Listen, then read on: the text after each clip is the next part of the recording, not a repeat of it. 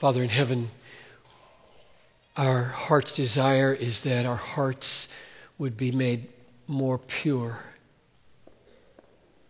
that remaining corruption after our new birth would be mortified, put to death, and removed. And that you would bring our spontaneous reactions, which come from the deep recesses of our souls into conformity to your beautiful reactions. That we wouldn't have to be such studied people. For freedom, Christ has set us free. The freest of all people are those who just do what they feel like, and it's always good. And we're not like that. We want to be more like that. And so we're asking for heart work, heart work, leading to mouth work and hand work and feet work and eye work, ear work. Help me now to be faithful to your word and to be an agent of the Holy Spirit to put to death the deeds and the thoughts and the affections of the body which are not in conformity with Christ. In his name I pray. Amen. For about 10 years now, we have taken the Martin Luther King weekend and the Sanctity of Life weekend, and we have noticed and made much of the fact that they always come back to back in January because Martin Luther King's birthday is January 15 and the Roe v. Wade anniversary is January 22, and therefore, as the Lord would have it, there is a holiday weekend concerning one and an anniversary concerning the other, and we have taken that as a providential gift from God to apply the Word of God and the gospel to the sins and the hopes that these two anniversaries signify. Sins. Martin Luther King anniversary weekend signifies the sins of ethnic enmity disfavor toward people rooted in ethnic differences, disfavor toward people rooted in ethnic differences. Roe v. Wade anniversary calls attention to the sins of sexual licentiousness, selfishness, homicidal indifference to the life of the unborn hopes. Roe v. Wade anniversary signifies the hope that perhaps, God willing, men and women may increasingly see their sexuality as sacred, a sacred trust from their God and for the glory of Christ.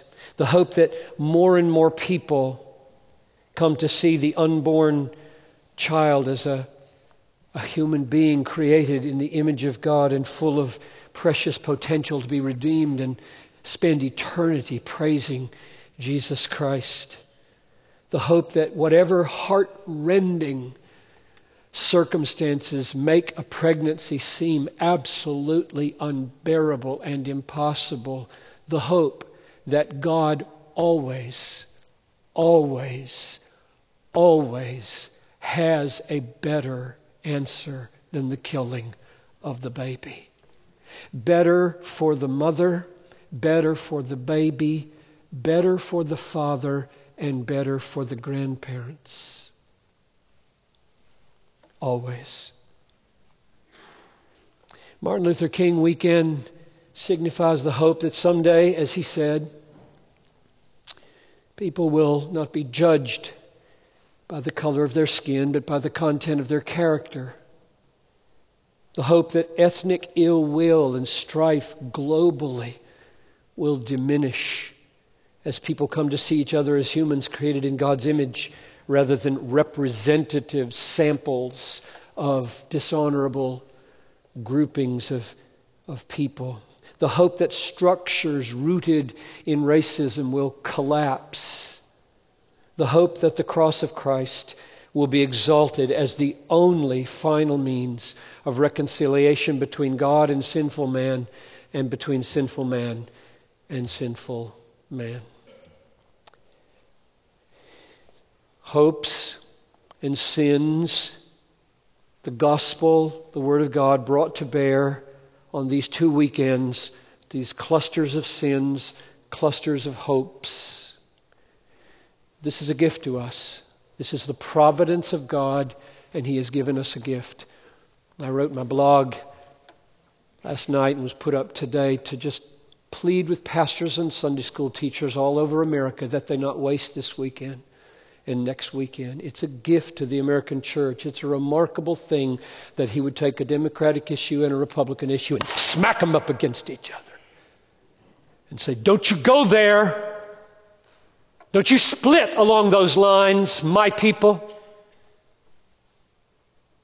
That's a gift to us.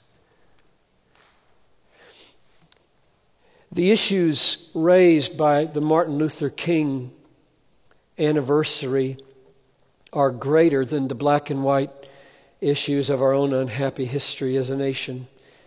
They touch on the Kikuyu and the Luo of Kenya. They touch on the Kurds of northern Iraq. They touch on the Uyghurs of China. They touch on the Sinhalese and Tamil of Sri Lanka. They touch on the Turkish workers in Germany. They touch on the Latino immigrants, legal and illegal, in this country. They touch on the Aborigines of Australia, and they touch on the Jewish people everywhere.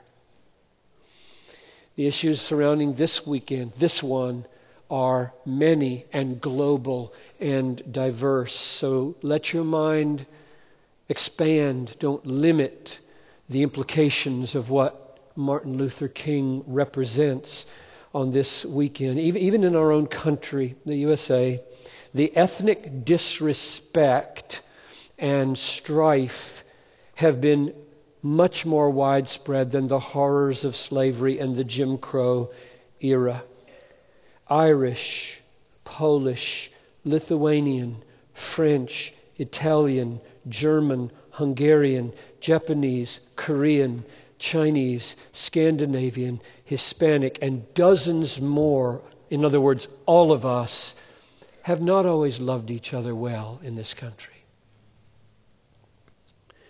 The erosive power of time, and is a, it's a remarkable power that time has, the erosive power of time has worn away many of the walls that separated those groups. But our troubled tribal ill will in this country was not pretty, and it is not over. It's just sophisticated. Now, here's my hope for this message. My hope is that thousands of us, and I'm thinking all the campuses, thousands of us this weekend, will put to death the remaining corruption that is in our hearts that thinks or feels or acts with ill will toward others because of their race, race or ethnicity. Thinks or feels, and there's the one that's hardest. That's the spontaneous part of me, the real me. Or acts, that's the easiest to control wouldn't hit anybody.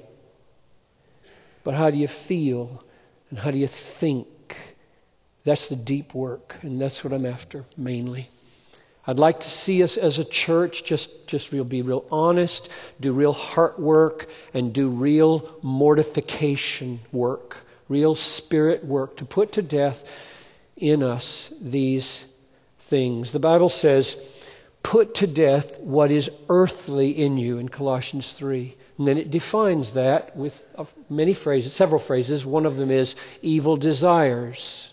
So put to death evil desires. There's a way to find your evil desires and kill them. That's what it says. Put to death evil desires. That would include desires like the spontaneous desire to avoid somebody, or the spontaneous desire to belittle somebody. Just comes out of your mouth. Little clique at a high school. There it is. You can see the hearts of these kids, right? Coming out of their mouths spontaneously. Evil desires to hurt somebody can get really ugly. It can get murderous. It can get genocidal.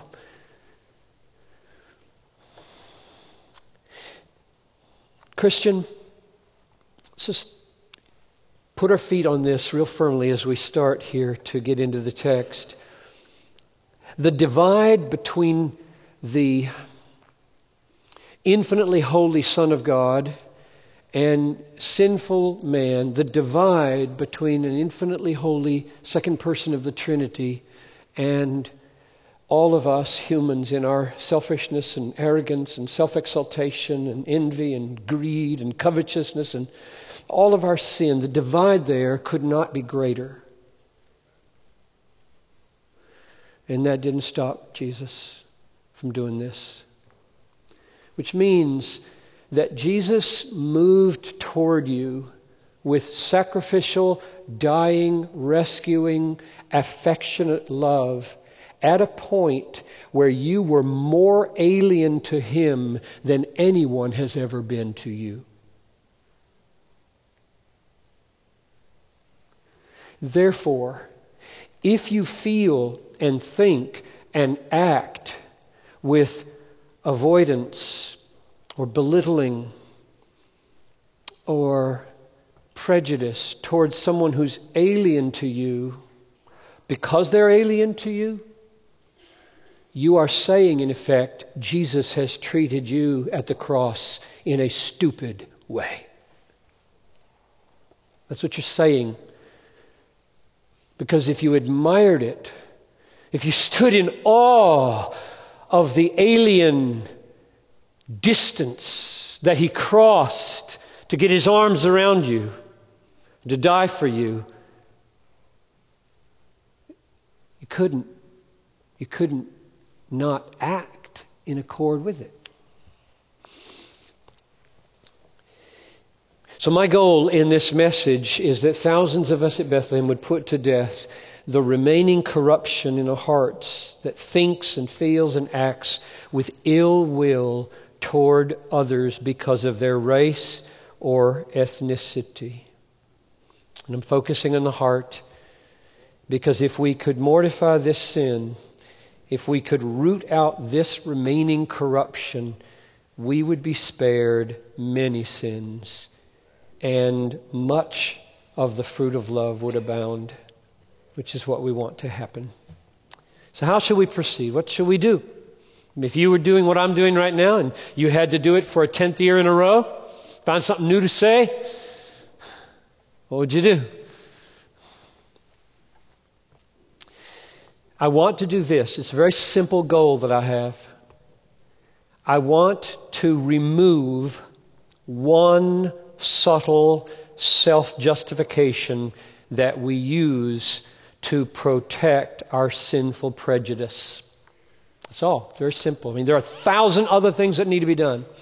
So I've got my sights set on one subtle, self justifying act that everybody does in every ethnic group in order to justify secret, sinful prejudices.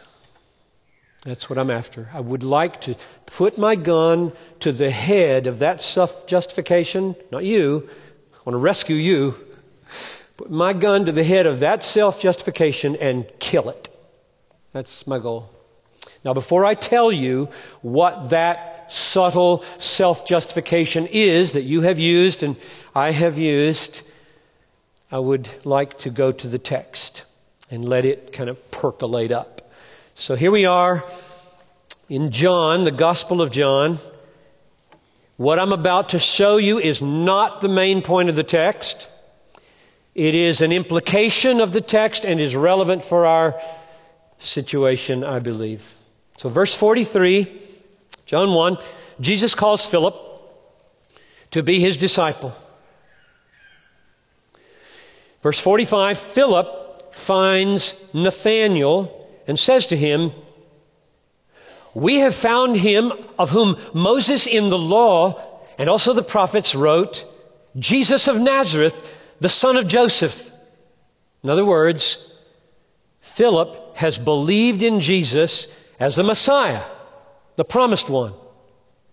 And he's eager for Nathanael to know him also. And he identifies him. He's Jesus of Nazareth. He identifies him with a group of townsfolk who live in Nazareth. Now, Nazareth was a small town. Um, the commentaries tell me, I trust them, they've done the archaeological work, I haven't, that it, it probably wasn't more than 2,000 folks. So, small town. Um, we know from the Old Testament that the Messiah comes from Bethlehem. Micah 5, verse 2. You, O Bethlehem, Ephrathah, too small among the nation, among the tribes, from you shall come one. So we know he's not from Nazareth. That's the way Nathaniel is thinking. So you got a no count town, and you got Bible that looks like it's against what Philip is saying. You've done your homework here. I know these folks. They don't produce messiahs. And I know my Bible. Bethlehem, not Nazareth. So he says in verse 46 Can anything good come out of Nazareth? Now, the answer to that question in Nathaniel's mind is no. Nothing good can come out of Nazareth. And he's wrong. Dead wrong. His computations haven't worked for him. He's made a mistake. Jesus does come out of Nazareth. He was born in Bethlehem, grew up in Nazareth. He's going to have to eat his words. He's going to eat them very quickly. It's a great tribute to him that he eats them and repents and changes his mind instead of justifying himself. But he blew it. He made a mistake. Now, here's the question What was the nature of Nathaniel's mistake? I'm going to give you two possibilities. I'm going to say one was sinful, possibly, and the other maybe not. So let's. Number one. One way to describe his mistake is that it was sinful prejudice. Most of the commentaries say that. They use the word prejudice. Every commentary I looked at used the word prejudice. Against the people of Nazareth. He had a stereotype. That's our word. He had a stereotype of people from Nazareth. And he made a judgment call on the basis of his stereotype about whether or not Messiah could come from Nazareth. And he, he made his judgment, and he was wrong. So we'll come back in a moment to see why I'm saying, or what was sinful about that. But let me give you another alternative. What if, what if we simply say, Nathaniel did what we do every day and must do every day because of the way the human brain works? He made a generalization based on multiple experiences and biblical evidences, and he formed a probability judgment, hence the title of this message Probability, Prejudice, in Christ. He, he thought something like this My experience is that the folks of Nazareth are ordinary folks. In fact, they're ornery folks in general. I don't like them because they're ornery. And I don't see in the Old Testament that the Messiah can come from Nazareth. And therefore, from my general observations in Nazareth and, and from my biblical studies, I will form the probability judgment that this is not the case and Jesus of Nazareth is not the Messiah. Now, that way of thinking, generalizing from, from particulars of our experience and then drawing probability judgments, is inevitable and good. This is the controversial part of this message that has me running a huge risk. And uh, I'll show you what the risk is before we get to the end. And you, whether you fall for the risk will determine where your heart is. It is inevitable and good that the human brain take note of particulars in life, form generalizing judgments, and act on probabilities. You must live your life that way. There is no other way to live it. Let me give you some illustrations. Mushrooms. Some of them are poisonous. So you observe that those with these features, and you observe enough of them and see enough effects on rats maybe, that you know when a particular mushroom has those features, you don't eat it. And you save your life. Now, this little mushroom that you're rejecting might say, Don't treat me as part of this class. I'm an individual. Bite and see. But you don't do that. Your life depends on not treating this individual mushroom in isolation from your experience of other mushrooms. That's the way the mind must work, and every one of you, of every shape and size and color, does it whether you plan to or not. The brain processes information that way. Sometimes we make terrible mistakes. For example, you cross the I 35 bridge 1,000 times over the Mississippi. And you form judgments, it's a good bridge. I've proved it a thousand times. It can hold up 30 tons of cement mixers. They check it. Probability, going to hold me up. And August 1st, 605, you were wrong. The 13 people are dead. They blew it. Nobody would say they were sinners for that mistake. That's not a sinful mistake. That's a good judgment. Bridge is going to hold me up. I'm crossing the bridge. When you form judgments and you make mistakes, it doesn't mean you're a sinner. Might. Might, but not always. Closer to the issue. I walked through this neighborhood thousands of times over the last 27 years. I walk to church. I never get in the car if I can help it. I hate cars. Lived for three years without a car in Germany. Loved it. Hope there are no cars in heaven. so I'm walking, seeing people. The walking parson. If I see a man of a certain group of features. I could describe some of the clothes.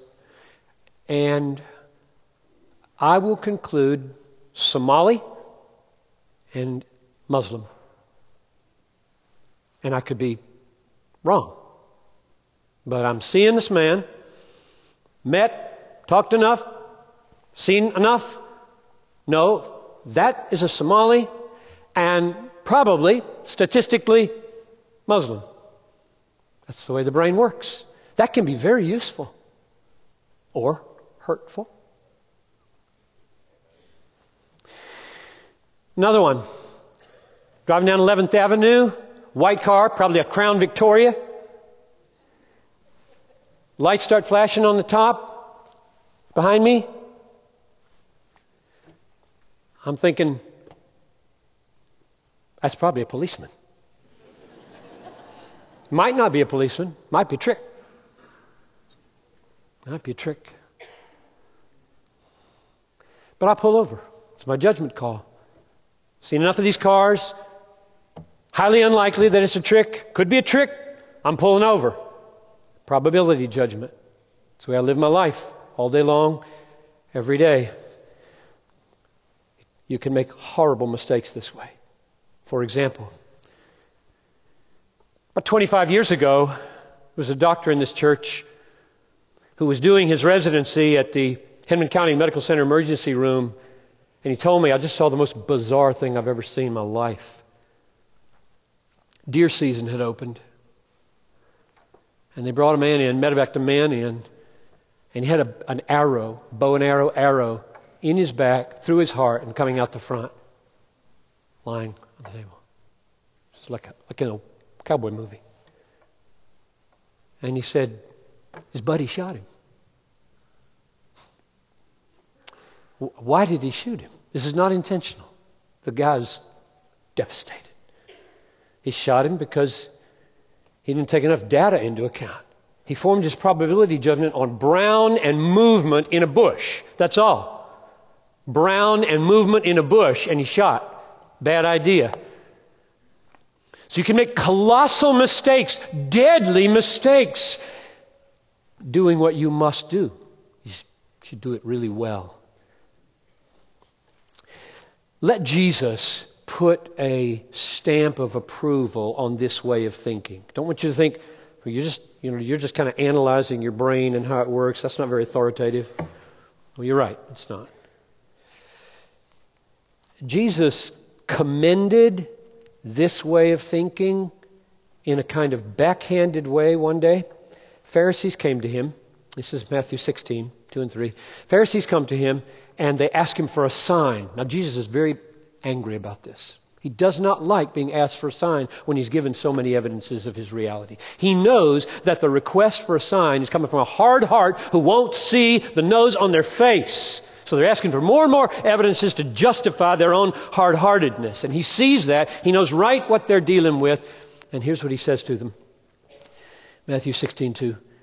When it is evening, you say, It'll be fair weather. For the sky is red.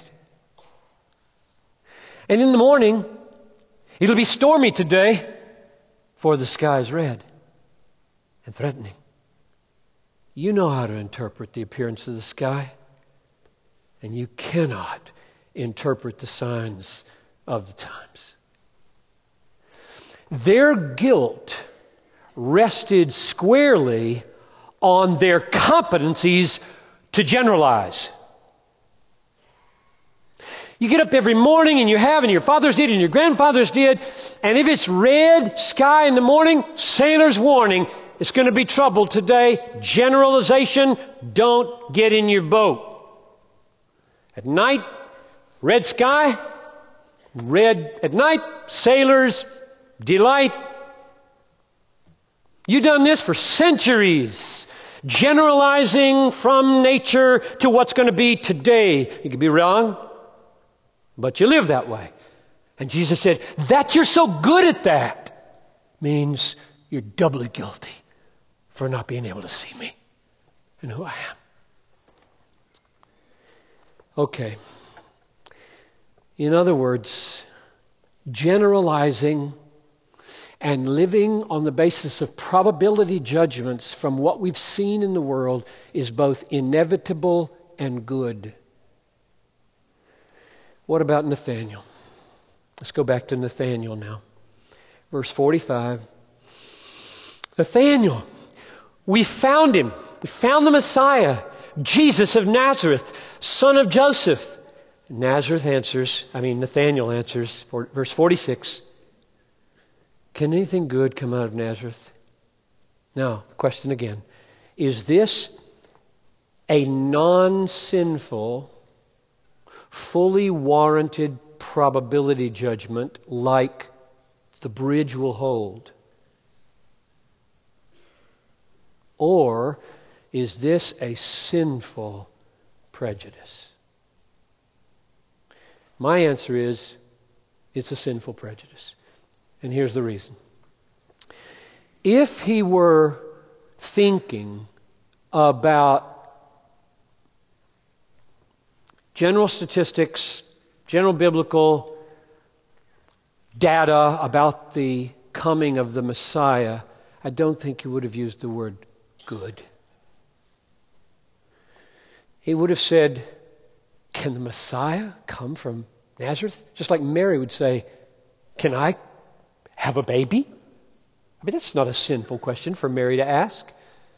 How can I have a baby? I've never known a man. The angel didn't get upset with her. He said, The Holy Spirit will come across you, and you will conceive, and the child born in you will be holy, the Son of God. Okay, that's enough. Got my answer. It, there's nothing wrong with saying, I don't see it. Micah 5, the people I know, they're just ordinary folks. How can the Messiah come from Nazareth? That's not sinful. But to say, can anything good come out of Nazareth? You can see his heart. You can see his heart. The word good is a broad, sweeping stereotyping of everybody in the city. Nothing good coming out of that city. He didn't have to say good unless he had bad feelings about those folks. So it is possible then to both make judgments on the basis of probabilities in a legitimate way and it's possible to make them in a, in a sinful way. Verse 46, end of the verse. Philip doesn't argue with him. He says, Come and see. In other words, give this man a chance. Don't lock him in. Don't lock him into your stereotype. You better not, you will blow it. Give this man a chance to be a man, to be who he is. Nathaniel moved from legitimate probability judgments to sinful prejudice. Philip says, Come on, I'll show you. Judge him on the basis of his glory, not his group. Jesus says this to Nathanael. It's really quite amazing.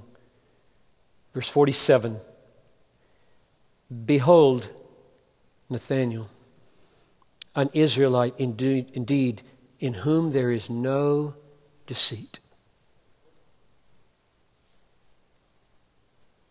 In other words, Nathanael's honest.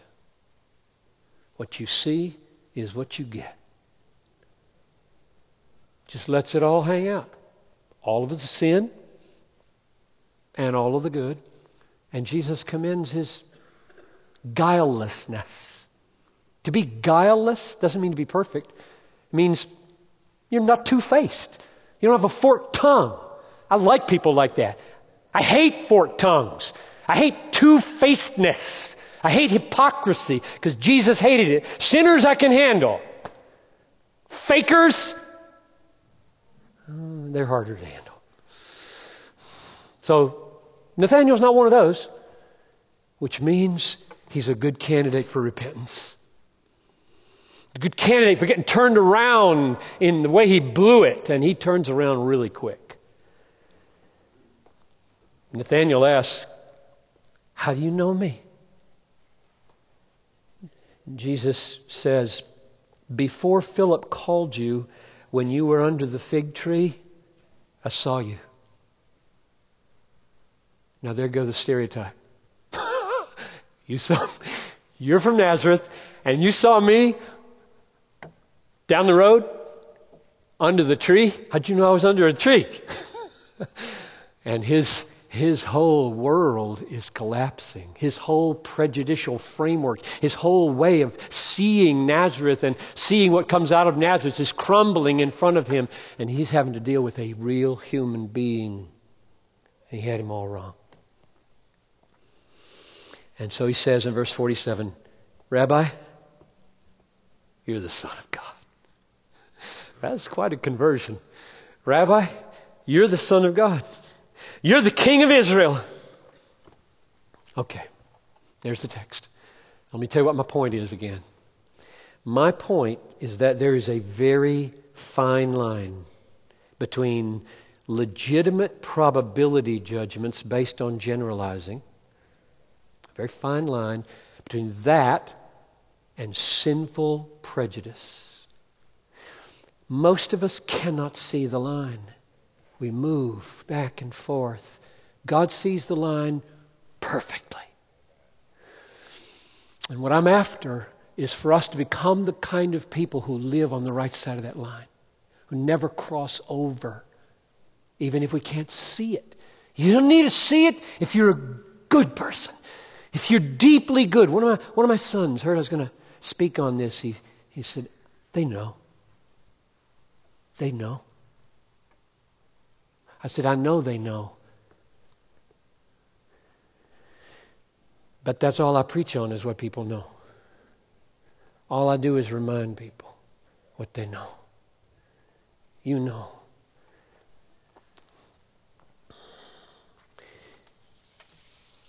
My concern in this message is to plead with you. Now I'm telling you what that subtle self justification is. Okay, here it is. Is to plead with you not to let the legitimacy of probability judgments to function in your heart as a subtle self justification for sinful prejudice. Do you hear that? This is the self justification I said everybody does. I'll say it again. My aim in this message is to put my gun to the head of this subtle self justification, namely, we must generalize. We must form probability judgments about individual cases on the basis of group experience. We must. And we use it. We use it to justify sin. Sin.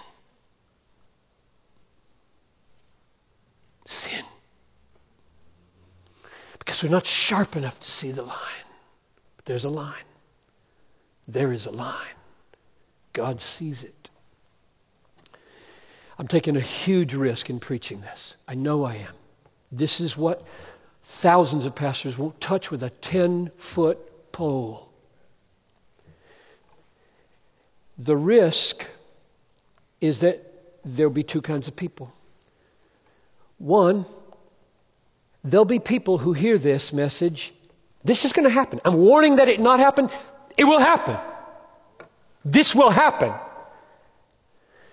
because of how hard people are, how self justifying some people are, in spite of the fact that I'm saying, Oh, Holy Spirit, come. Come.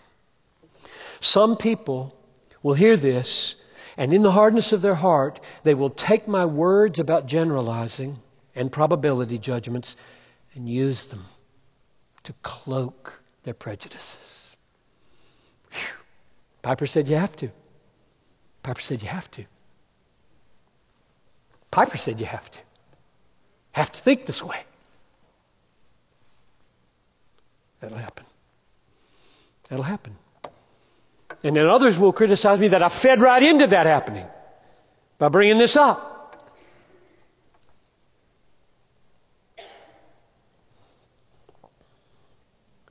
I take the risk because they're another group of people, and I do pray that it's most of us at Bethlehem. I do believe that. I do believe that it's most in this room and most on all the campuses. I hope it's true. There's another group of people. They are deep down aware, aware that they do this. And they're concerned about it. They don't know quite how to not do it. They don't want to do it. They hate doing it. They'd like help not to do it. They're born again. They're saints. They're sinful saints. There's remaining corruption. Truly born again, truly sinful. And I'm pleading that you'll say something like this Yes, Pastor John, thank you. Thank you for helping me see the subtlety of my own sin. I must put this sinful prejudice to death. I must put my bent to death, which justifies itself by saying we have to think this way.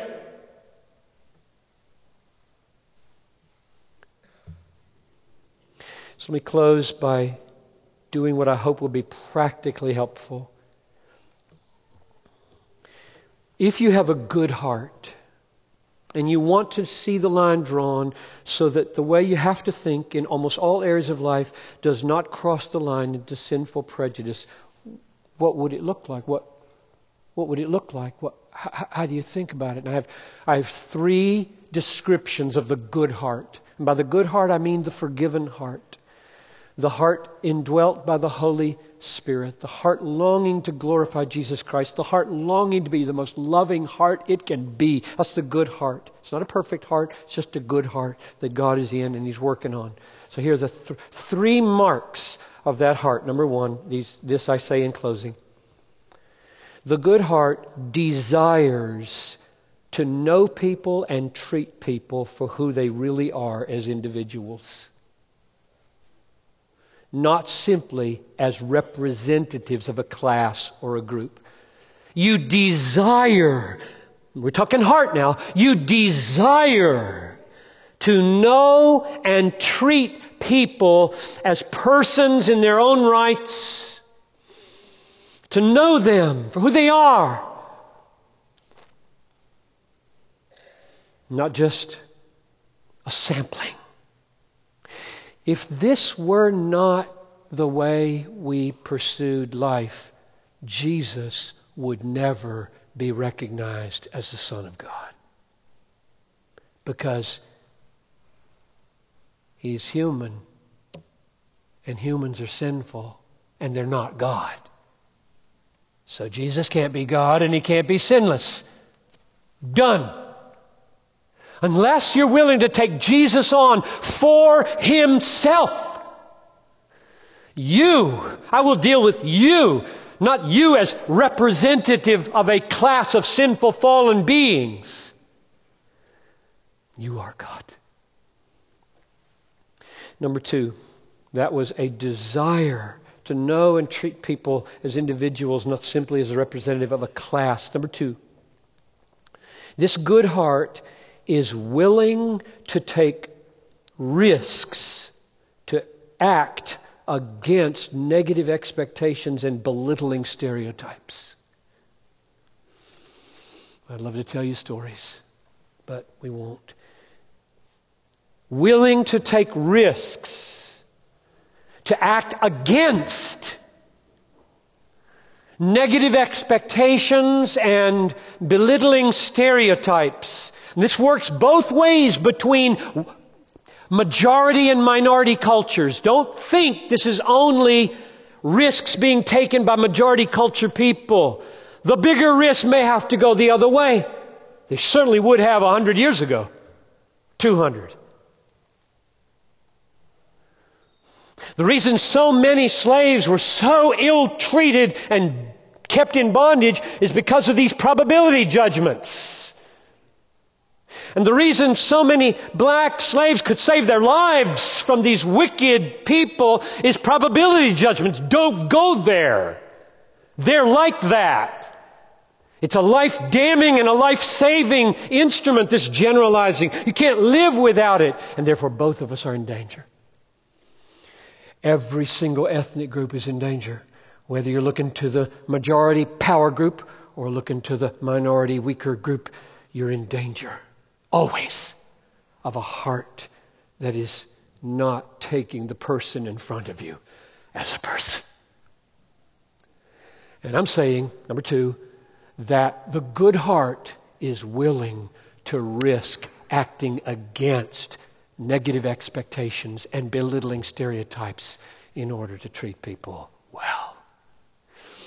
Number three, this good heart is ready like Nathaniel, to repent quickly when you blew it.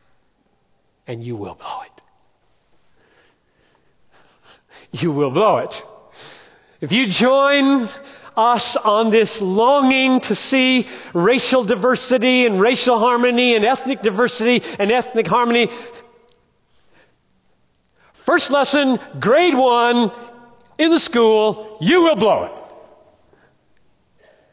And if your heart is good, you get up, you say, I blew it, and you'll stay at the table. Very few people do that. That's why most churches don't talk about this. They tried once to talk about it, and they blew it. They got banged up against the head because they tried, and they said, Oh, I can't do that, I'm not going to try take my ball and go home. Well, if your heart is good, you get up and you keep going.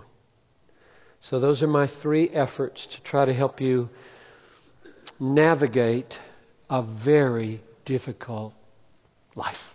Life is complex. Our hearts are deceitful, corruption remains. Let's put sin to death. May the Lord make us absolutely honest. May there be no two faced hypocrites among us. May the Lord expose every remnant of sinful prejudice, and it's there. May He never use, may we never use the legitimacy of generalizing in order to justify the cloak and cloak the sin of prejudice. Let's pray.